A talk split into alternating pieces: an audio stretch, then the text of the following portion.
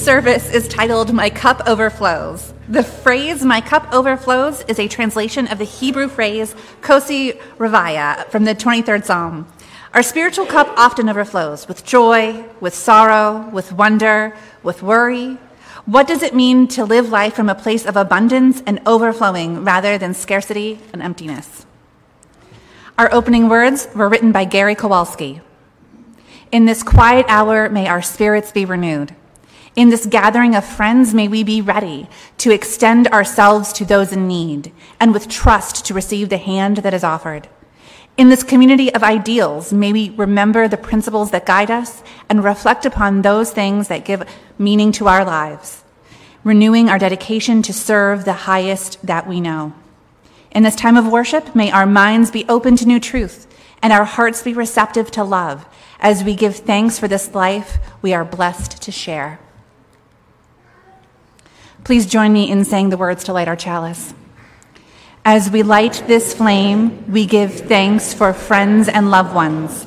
As the room glows with warmth and kindness, we extend our circle ever wider to welcome those who want to come in and we know love.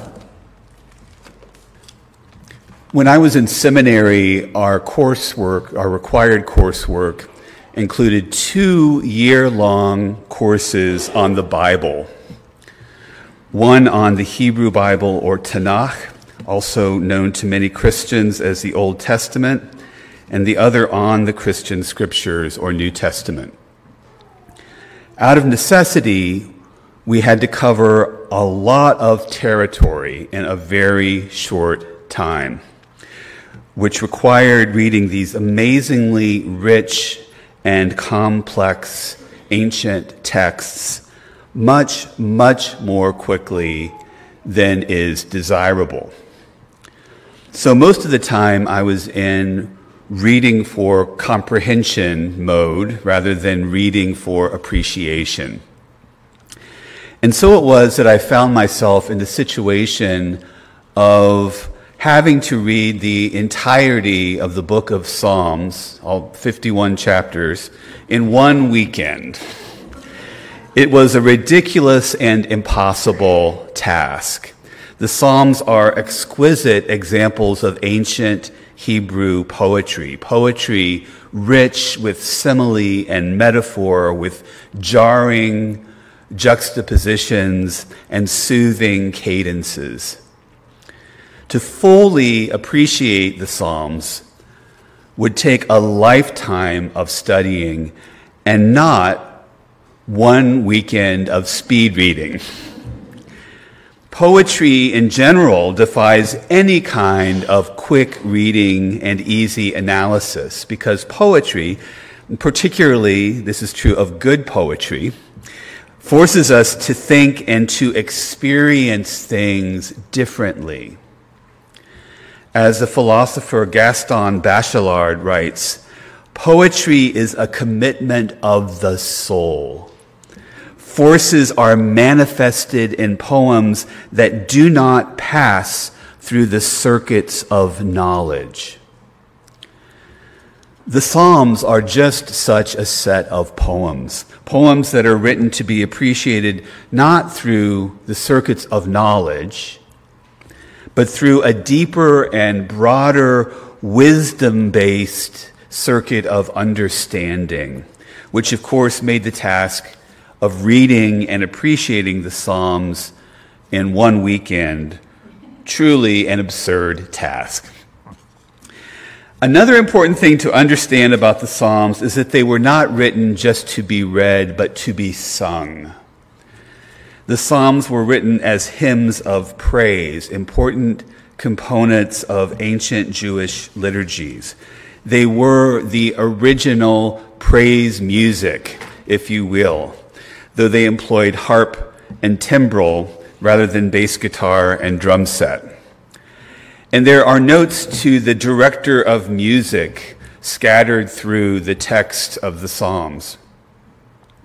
Biblical scholar Stephen Mitchell writes this about the Psalms The psalmists in the ardor of their praise, enter the Sabbath mind and stand at the center of creation, saying, Behold, it is very good. This is the poet's essential role, as Rilke wrote in a late poem. When the public wonders, but all the violence and horror in the world, how can you accept it? Rilke's response is simply, I praise. So, what I ended up doing in seminary, faced with this impossible task of reading all the Psalms in a single weekend, was reading until I came to a phrase that struck me for some reason or another, a phrase that reached out and grabbed my attention for reasons that I couldn't necessarily explain, but wanted to explore. And then I would do a bit of deep drilling into the phrase, exploring the original Hebrew, looking at different translations and interpretations, and perhaps most importantly, just letting the phrase roll around in my consciousness for a while and see where it led me. One such phrase for me came from the 23rd Psalm, perhaps the most famous and well known of all the Psalms. It is recited at funerals and memorial services and other occasions so often that it is even more challenging than most Psalms to hear it as if for the first time. Psalm 23 in the New Revised Standard Version reads as follows The Lord is my shepherd, I shall not want. He makes me lie down in green pastures. He leads me beside still waters. He restores my soul. He leads me in the right paths for his name's sake. Even though I walk in the darkest valley, I fear no evil, for you are with me. Your rod and your staff, they comfort me. You prepare a table before me in the presence of my enemies.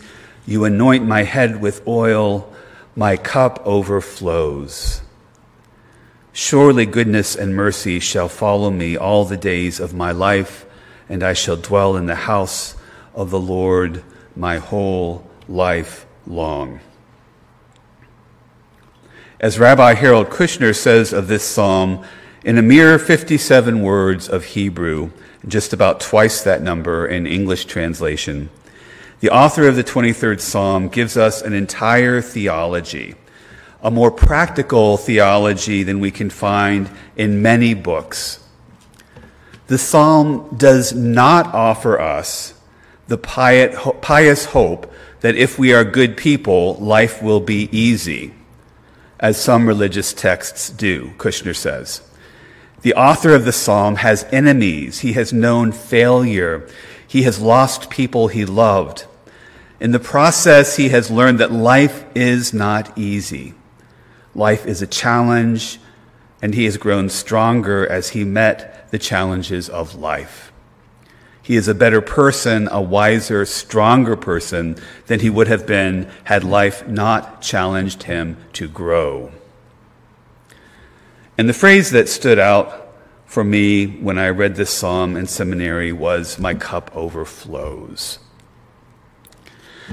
In my exploration of this phrase, I came across a chant written by Shefa Gold, a Reconstructionist rabbi who has popularized Hebrew chant not just for Jews, but for anyone interested in this spiritual practice. And we'll be singing her Kosi R'vaya chant a little later. When I first discovered it, chanting this phrase enabled me to get to that deeper place that bypassed or went beyond the usual circuits of knowledge.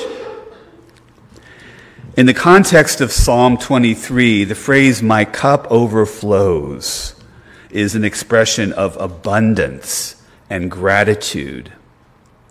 To experience life as an overflowing cup is a gift, even when it might sometimes feel overwhelming.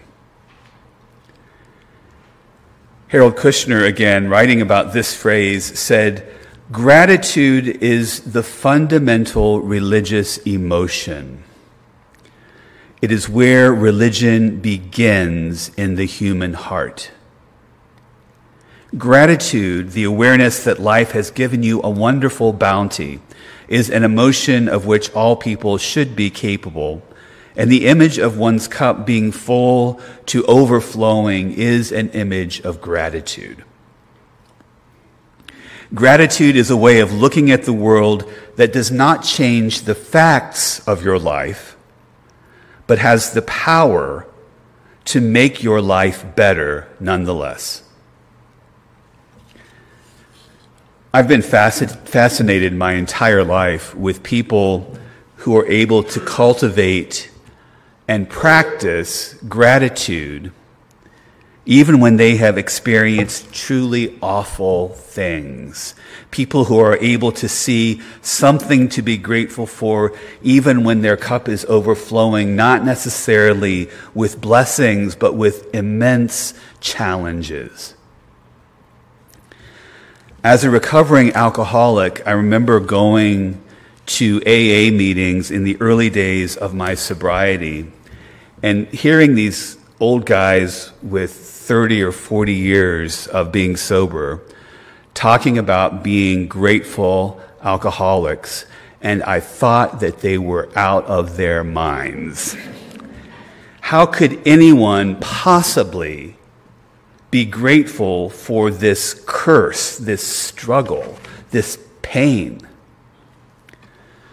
But now, after years of sometimes brutally honest self examination, years of hard work, years of learning to be okay with being imperfect, I can honestly say that I myself am a grateful alcoholic.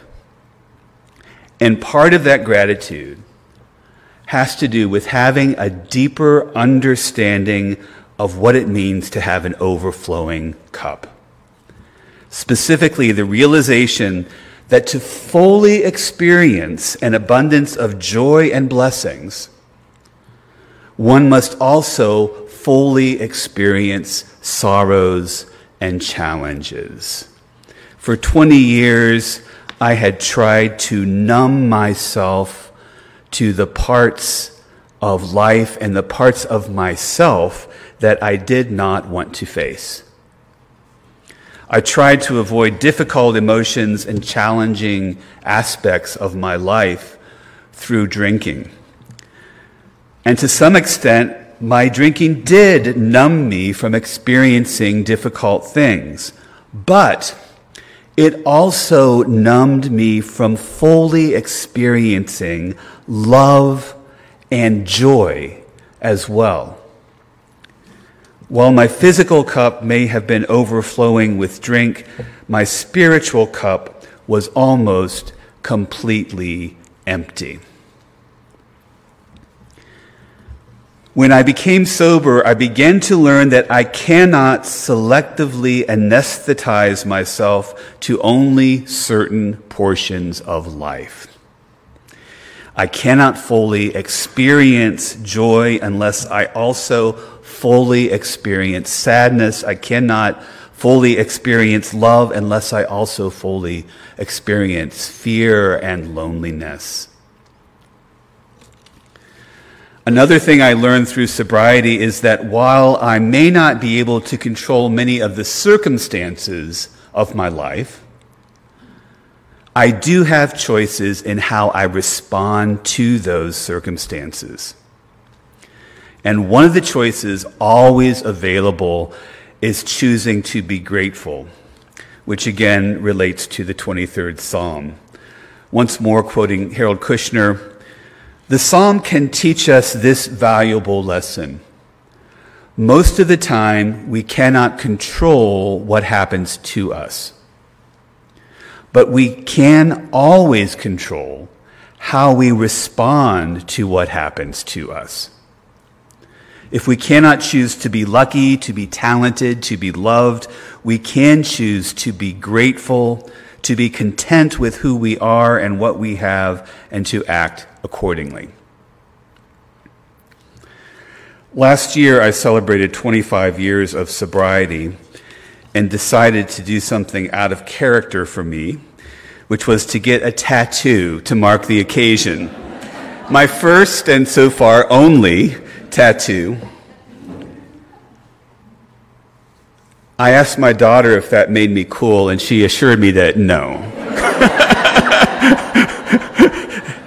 it did not. Perhaps unsurprisingly, I decided for my tattoo to go with the phrase Kosi R'vaya, my cup overflows. It took over a year of planning, but last month I ended up with this tattoo that winds around from my wrist across my forearm almost to my elbow eh, with the Hebrew lettering. And I have a two dimensional image of it on the screen. It was designed for me by artist and Hebrew calligrapher Gabriel Wolf. He described it this way The tattoo forms a band around the forearm. The band is not closed, but rather open, similar to one round of a broad spiral. So on the inside of the forearm, only a single line is visible.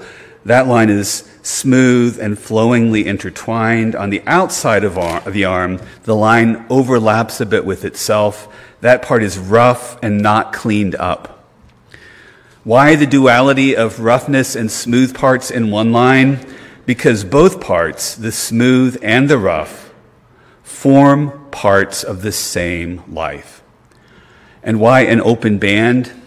To me, the finiteness of life is a huge part of what makes its colors really pop, what makes it worth living. And why an armband? Because if the work wraps around the forearm, the rough parts and the smooth parts aren't simultaneously visible. And yet, they are there no matter what part we're looking at. The smooth is just around the corner if we look at the rough, and vice versa. For the rest of my life, when I look at my left forearm, I will see not just a celebration of 25 years of sobriety, but also a reminder to cultivate gratitude, to remember that my cup overflows both in joy and in sorrow, rough and smooth, and to remember I have a choice about how to respond to all the circumstances, emotions, and experiences of my life. I am not suggesting that everyone should run out and get a tattoo like mine. In fact, I know that tattoos just aren't for everyone. But I do hope and pray that each of us might find ways to remind ourselves to choose gratitude, to choose patient imperfection to choose to truly live as our cup overflows, both in joy and in sorrow. May it be so. Amen. Please join me in saying the words to extinguish our chalice. We extinguish this flame, but not the light of truth, the warmth of community, or the fire of commitment. These we carry in our hearts until we are together again. We'll close with these words from Gary Kowalski. Go in peace, speak the truth, give thanks each day. Respect the earth and her creatures, for they are alive like you. Care for your body, it is a wondrous gift. Live simply, be of service be guided by your faith and not your fear. Go lightly on your path. Walk in a sacred manner. Go in peace, giving thanks always.